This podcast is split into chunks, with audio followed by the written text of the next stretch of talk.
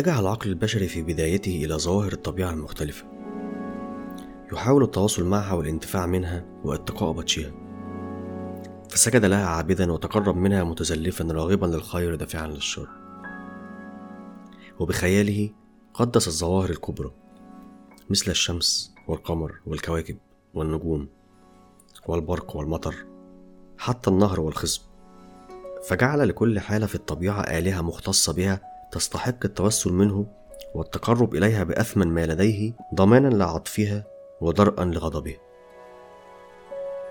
وخلال ذلك قدس الإنسان آبائه وأسلافه الغابرين الراحلين، وكان لظاهرة الأحلام دورها في تقديس الأسلاف، واعتقد في أرواحية الطبيعة، وأن سلفه الراحل هو حالة من حالات الطبيعة أو في أحد ظواهرها، فربما كان في هذه الشجرة أو ذلك المحيط أو هذا الحيوان النافع.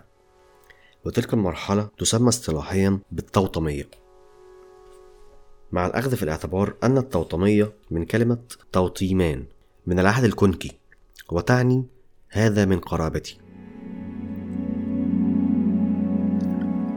تقول البحوث الأركيولوجية أن المجتمع الإنساني قد مر بمرحلتين نظاميتين مختلفتين: مجتمع سيدته المرأة، حيث كانت تستقر إلى جوار أطفالها بينما يخرج الذكور للقنص، وكانت المرأة فيه للجميع، فلم يكن هناك نظام للزواج بالمعنى المعروف بعد. ومجتمع آخر سيده الذكور، بما في الذكورة من قسوة وخشونة. وهناك دراسات تقول أن الاختلاف بين النظامين ليس زماني ولكنه اختلاف مكاني، حيث أن المجتمع الذكوري كان رعويا بدويا عبد آلهة ذكور، إلى جوار المجتمع الأنثوي الأموي الذي سادته المرأة وعبد آلهات نساء يمثلن القدرة على الميلاد والخصوبة ومنح الحياة. والذي كان مجتمعا زراعيا شكل فيه الخصب ظاهرة أساسية مما جعلها أس العبادة والاعتقاد. وبمرور الوقت تمكن البدو الرعاة من التسلل إلى المناطق الزراعية في شكل غزو بطيء أدى إلى سيادة الذكور في النهاية.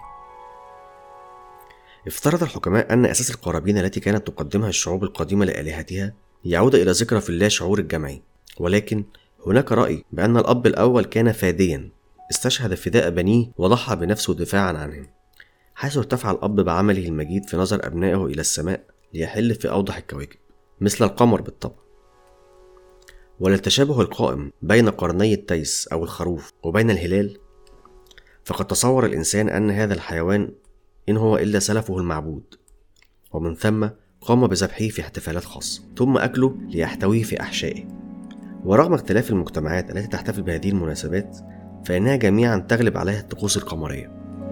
وأحيانا قام الإنسان بذبح أحد أبنائه، وهذا هو أساس ظاهرة الختان الذي يعتبر ذبحا جزئيا بديلا عن الذبح الكلي الذي كان يمارس في غابر الأيام. أما القرابين في المجتمع الأمومي الذي عبد الربات في المناطق الزراعية، كان يمارس طقس الجنس الجماعي، وهو ما تم العثور عليه في حوض المتوسط. وبعد تداخل المجتمعين وسيادة الذكر ونشوء نظام الزواج، بدأت محاولات للتخفيف من طقس الجنس الجماعي بما يتلائم مع الأوضاع الجديدة، مثل ما حدث من الذبح إلى الختان، فتحول الطقس من جنس جماعي عام إلى فريضة يجب أن تؤديها المرأة ولو مرة واحدة على الأقل في حياتها، وهي ممارسة الجنس مع غريب عنها. ثم تطور الأمر نحو مزيد من التخفيف، فتم تخصيص طائفة من النساء كمنذورات لمعابد الآلهات الإناث، يقومن بهذه المهمة بشكل خاص بديلا عن بقية النساء وفداء لهن. أما النساء التي لا يقومن بذلك ولا يدخلن في سلك الكهنة الجنسية، فكان مفروض عليهن استبدال الجنس مع غريب بقص شعورهن للآلهة المعبودة. ولأن الأب الذي في السماء كان أبا في المجتمع الذكوري الأبوي الرعوي، ولأن الآلهة التي في السماء كانت أنثى ولودا في المجتمع الأنثوي الأمومي الزراعي، ولأن المجتمعين انصهرا واندمجا، فقد زوج العباد آلهتهم بعضها من بعض. ومن ثم كان القمر رب البادية وأب الرعاة، زوجا للأم الكبرى التي كانت صاحبة أخطر دور في حياة المحصول الزراعي ونضجه، ألا وهي الشمس. ولأن هناك زواجا قد حدث، فلابد من وليد في السماء. وبذلك اكتملت أضلاع الثالوث الإلهي: القمر كإله ذكر أخذ دور الأب، والشمس كآلهة أنثى أخذت دور الأم، وعشتر أو الزهرة كإله ذكر أخذ دور الابن. عبد القضبانيون والحميريون القمر بالاسم عم، وعم القبيلة أي أبوها، أو سيدها، وعبده الحضرمة بالاسم سين، وعبده المعينيون بالاسم ود، وعبده السبئيون بالاسم المقة. في العام 250 قبل الميلاد كان في الهند إمبراطور عظيم اسمه أشوكا. اعتنق هذا الإمبراطور البوذية وعزم نشرها في العالم كله بقدر المستطاع، فأرسل رجاله إلى مصر وسوريا واليمن والإغريق وإيطاليا وفارس وتركيا وتايلاند والصين ومنغوليا وفيتنام وكمبوديا وغيرها. وقام هذا الإمبراطور ببناء آلاف المعابد البوذية. ولنتذكر أن الرواية الإسلامية تذكر أنه في مرحلة النبي محمد صلى الله عليه وسلم وقبلها كان هناك العديد من المعابد أو الكعبات عند العرب كحال البوذيين القدماء. والرواية الإسلامية تذكر بوضوح كيف أن النبي محمد هدمها بنفسه، مثل كعبة الطائف التي سميت بالطائف لأن العرب كانوا يطوفون حولها كطواف البوذيين حول مكعباتهم المكسوة بالحرير. وكذلك نتذكر أن الديانة البوذية أصلها من الديانة الهندوسية وإن اختلفت معها في جوانب. فنجد أن العرب قبل الإسلام كانوا يدورون حول الكعبة الحالية حفاة عراة مثل الهندوس تماما. والهندوس ما زالت لديهم الشعائر الدينية تنفذ من قبل المتشددين بالدين وهم عراة تماما، وهم يفسرون هذا التصرف على أن خلع الملابس تماما كخلع الذنوب وخلع الدنيا الدنيئة، أي جاءوا إلى الإله تاركين ذنوبهم مغتسلين منها. اليوم نخجل من التطرق إلى الأعضاء التناسلية الجنسية، وسيزداد الخجل لو كان هناك تمثال لهم أو صورة وعرضت علينا بين الأسرة أو الجامعة. ولكن في العصور الماضية وفي مجتمعات أخرى مثل هذه الأمور لا تبعث على الخجل بل على الاعتزاز أو علامة للفعل الطيب.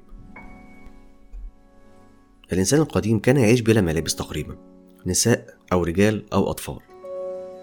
الإنسان القديم عبد روح الأجداد وتكلم مع أجداده روحيا وشعر بوجودهم حوله، وكان يمتلئ بالحب الروحي تجاههم تماما كما يفعل المؤمن الآن تجاه أربابه.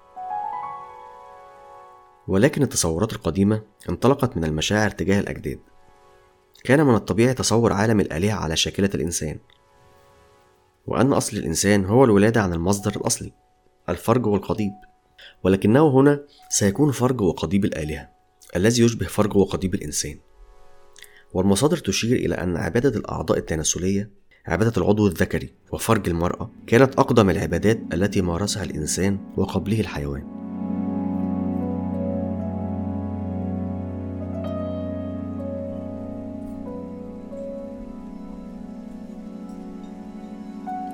لو سألت أي مسلم عن صلاته كيف فرضت عليه، كان جوابه في الأغلب لا أدري، لقد فرضها الله علينا وكفى. ولو سألت اليهودي أو النصراني هذا السؤال كان جوابه أيضا أنه يصلي لأنه وجد آباءه يصلون، فهو يصلي بصلاتهم وقد تعلمها منهم. وفي التراث الإسلامي وفي كتب الحديث النبوي أن الرسول محمد قال: صلوا كما رأيتموني أصلي. إذن السؤال للمسلمين: هل رأيتموه وهو يصلي؟ فيكون الجواب لا، ولكن أجدادنا من السلف رأوه فأخبرونا وعلمونا جيلا بعد جيل، وكتبوا لنا ذلك في كتب الحديث الصحيحة والسنة والسيرة والفقه والتفسير وغيرها من كتب التراث الإسلامي. والسؤال البديهي: ما الذي يثبت أن ما لديكم في هذه الكتب والمخطوطات هو صدق وقد فعله النبي بالفعل؟ ما هو الضامن؟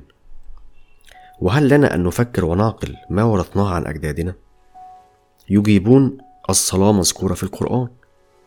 فنسأل: وهل معناه هو ما تفعلوه من حركات ميكانيكية وتمتمات بكلمات في أزمنة وأمكنة معينة؟ هل المقصود بالصلاة الموجودة في القرآن الكريم هو ما نفعله الآن؟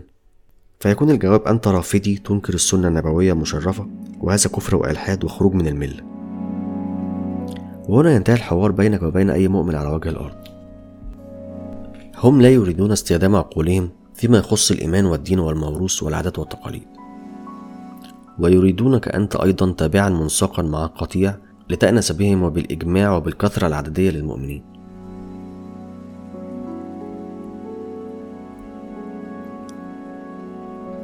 أعتقد أن أخطر ما ورثناه عن الآباء هو تحويل أهم التعاليم التي جاء بها القرآن الكريم إلى طقوس وحركات لا تفيد غير صاحبها في أحسن الأحوال، وليس لها أي تأثير على المجتمع الإنساني، مع أن هذا هو الأصل الذي تدور حوله تعاليم السماء، وهو إصلاح المجتمعات الإنسانية في الحياة الدنيا وليس الآخرة التي هي دار الجزاء. وقد كانت وسيلة شياطين الإنس والجن لتحقيق هذا العمل الخطير هو تحريف الكلمة عن مواضعها وصرف التسمية القرآنية لبعض المفردات إلى معاني أخرى تخدم أغراضين من إضلال من ينشأ بعدين من أجيال متبعة لدين الآباء بلا تفكير.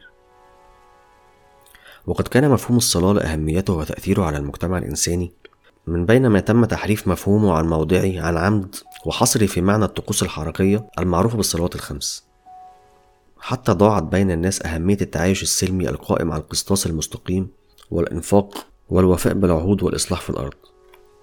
وأصبح الأهم هو هذه الطقوس الحركية اليومية التي هي عند الأغلبية فارغة لا فائدة منها تظهر على الفرد أو على من حوله،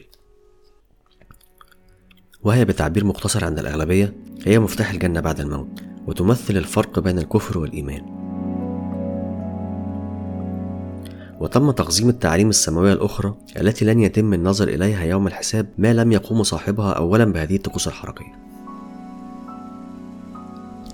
ولمن يريد أن يرى نتيجة هذا العمل الشيطاني الخطير عليه أن ينظر إلى واقع المجتمعات المواظبة على هذه الطقوس الحركية باعتبارها عماد الدين منذ أكثر من 1000 عام، ليرى بعينيه انتشار الظلم والسلب والنهب والإفساد في الأرض والتخلف والمرض. باختصار، فإن هذه المجتمعات تعيش عيشة ضنكة. القرآن لم يذكر الصلاة الحركية المفروضة والتي مصدرها الموروث من قصة الإسراء والمعراج ذات الجذور التاريخية الزرادشتية والهندوسية. تقول الروايات أن 5 صلوات فرضت على الرسول في رحلة الإسراء والمعراج التي طار فيها النبي محمد إلى السماء على ظهر بغلة تسمى البراق، وأنها كانت 50 صلاة في اليوم، ولكن موسى قابل محمد ونصحه بالتخفيف على أمته. وحددت المذاهب الإسلامية عدد ركعات الصلوات المفروضة واتفقوا على شكلها النهائي وهيئتها وما يقال فيها وقبلتها وأوقاتها 5، واختلفوا في أشياء بسيطة مثل البسملة والجهر والإخفات وإسبال اليدين وغيرها. أما القرآن الذي قال عن نفسه أنه هو الوحي الوحيد للرسول وأنه شامل على كل شيء ولم يفرط في شيء وأنه وحده المحفوظ وما خارجه معرض للتحريف، واضح في اكتفائه بذكر 2 صلاتين فقط، هما الصبح أو الفجر والعشاء أو الليل. جوهر الصلاة أنها مظهر من مظاهر تعلق الإنسان بخالقه وواجب من واجباته الدينية ومناجاة الله وطلب ما يحتاج إليه الإنسان مع الشكر، أي هي التواصل بين الإنسان وخالقه، وهي موجودة في جميع الأديان بشكل أو بآخر، موجودة بصورة تأملية روحانية تسكن النفس. أما كلمة الصلاة هي كلمة آرامية سريانية في الأصل، كانت تكتب صلوته، استعملها اليهود في التعبير عن الركوع والانحناء، ولكن أصلها هو الجذر الثلاثي المفتوح صلة، أي الصلة والاتصال والتواصل. والسؤال المحرم، ما أهمية الصلاة؟ وما الفائدة منها؟ وماذا قدمت للمسلمين؟ الحقيقة هي أن مصدر صلاتنا هو التوراة أو التلمود، ومن قبلها بالديانة الزرادشتية الفارسية. نعم، ومن لم يصدق فليبحث بنفسه في التلمود في قسم براخوت، واسمها الكتبين، وجاء فيه معنى الصلاة بلفظ تحنونيم الذي يدل على التضرع والابتهال المنسوب لأتباع النبي موسى. وهذه الصلاة هي 5 صلوات في اليوم، وأطلقوا على هذه الصلوات 5 اسم عميدة، أي عمود الدين كما يقال عند المسلمين، وهي صلوات جماعية، وعندهم صلاة السبت أو الشيبات، وهذه بمثابة صلاة الجمعة عند المسلمين. وصلاتنا الإسلامية موجودة تفاصيلها وحذافيرها في الديانة الزرادشتية في بلاد فارس عند أتباع النبي زرادشت وكتابهم المقدس الأفستا. والديانة الزرادشتية تحتوي على كل تعاليم الإسلام قبل الإسلام 2000 سنة، حيث تجد بها الأركان 5 والشهادتين والصراط المستقيم والجنة والنار وعذاب القبر والتوحيد وكل شيء تقريبا. وكذلك الديانة السابقة المندائية التي نسميها نحن حاليا المجوس، والتي يرجع تاريخها إلى 2500 عام، والتي تحتوي على صلاة وصيام وتوحيد ووضوء وزكاة. ومن قبل كل ذلك نجد الأعمال الفنية الفرعونية والمنحوتات والرسومات وأوراق البردية التي ترجع إلى 3500 سنة تصف لنا صلاة المسلمين الحالية بكل تفاصيلها، من وقوف وانحناء وانبطاح وجلوس.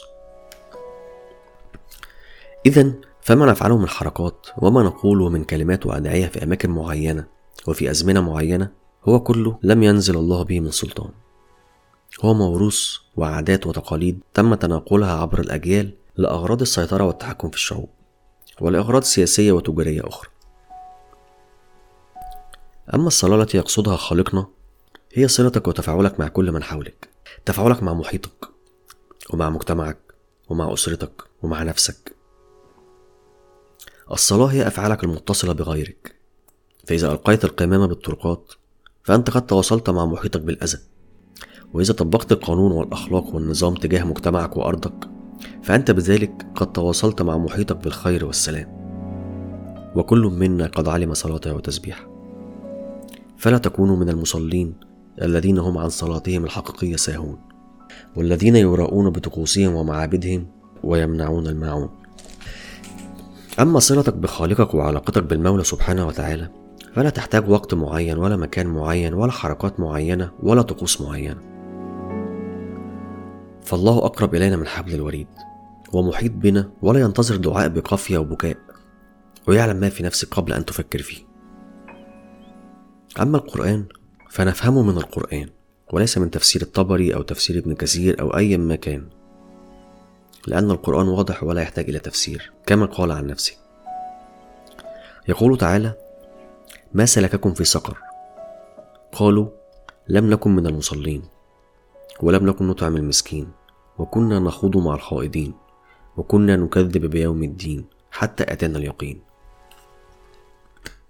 ولكن نفهم هذه الآية نجد الجواب في قوله تعالى: إنه كان لا يؤمن بالله العظيم ولا يحض على طعام المسكين فليس له اليوم هاهنا حميم. إذا معنى الصلاة هي الإيمان بالله، أي تطبيق حكم الله وتنفيذ كل أوامره، بدليل قوله: فلا صدق ولا صلى ولكن كذب وتولى. إذن صلى هي عكس تولى، لأن صدق عكس كذب، أليس كذلك؟ وبما أن التولية هي رفض العمل بمنهج الله، إذن الصلاة هي العمل بمنهج الله. إذن الصلاة هي صلتك بأوامر الله وتفاعلك مع فطرتك، تفاعلك مع المجتمع وعلاقتك بكل ما حولك. الصلاة هي تفاعل وليس تقص حركة مادي. تفاعل مع الله، يحدثك وتحدثه، يسمعك وتسمعه، تغوص في كتابه وتدرسه، كتابه المقروء القرآن الكريم وكتابه المنشور الكون، وتوائمهما ببعضهم البعض لتتعلم أكثر. لا أوقات معينة ولا أشكال معينة ولا حركات معينة ولا كلمات معينة. الصلاة هي نية وقول وعمل وتفاعل مع المحيط. الصلاة هي صلتك بالإنسان وبالكون، وعليك أن تقيمها، لأن الصلاة شيء وإقامتها شيء آخر، كما نقول حفلة مختلفة عن إقامة حفلة. هي تواصل واجتماع وتفاعل وأخلاق وأفعال وحوار وعلم، لتخدم مصالحك الشخصية ومصالح مجتمعك وإخوانك وبشريتك وإنسانيتك، لتحقق النجاح والسعادة والسلام والأمن والرقي والإزدهار والخير والخلافة على الأرض. الصلاة هي اتصال بوعيك وفطرتك، فطرة الله التي فطر الناس عليها. الصلاة هي عطفك على المسكين ومساعدتك للمحتاج، هي الصدقة، هي الكلمة الطيبة، هي الأخلاق، هي الإنسانية. تطبيقك للقانون صلاة، إحسانك في عملك صلاة، مساعدتك للآخرين صلاة، الرأفة بالحيوان صلاة، الدراسة والبحث صلاة، العلم والتعلم صلاة، قول الحق صلاة، عدم إلقاء المخلفات بالطرقات صلاة، تأملك في الكون صلاة، القراءة والمعرفة صلاة، تفكرك فيما تسمعه الآن صلاة، تفعيل عقلك وفطرتك صلاة، تربيتك لأبنائك صلاة، اعتنائك بنفسك صلاة. كل أنواع المعاملات والأخلاقيات هي صلوات. إذن احكم بنفسك على نفسك الآن، هل أنت من المصلين أم من الذين عن صلاتهم ساهون؟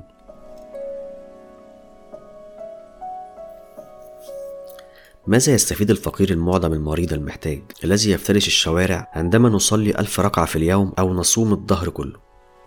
لا شيء. من سيرضى عنه الإله العادل أكثر؟ رجل يساعد المحتاج ويأوي اليتيم وينشر الأخلاق ولا يؤدي تلك الطقوس، ورجل آخر يصلي ويعتكف بالمسجد ويصوم ويحج ويذبح القرابين. من سيرضى عنه الإله؟ أترك الإجابة لكل من لديه عقل وقلب وبصيرة.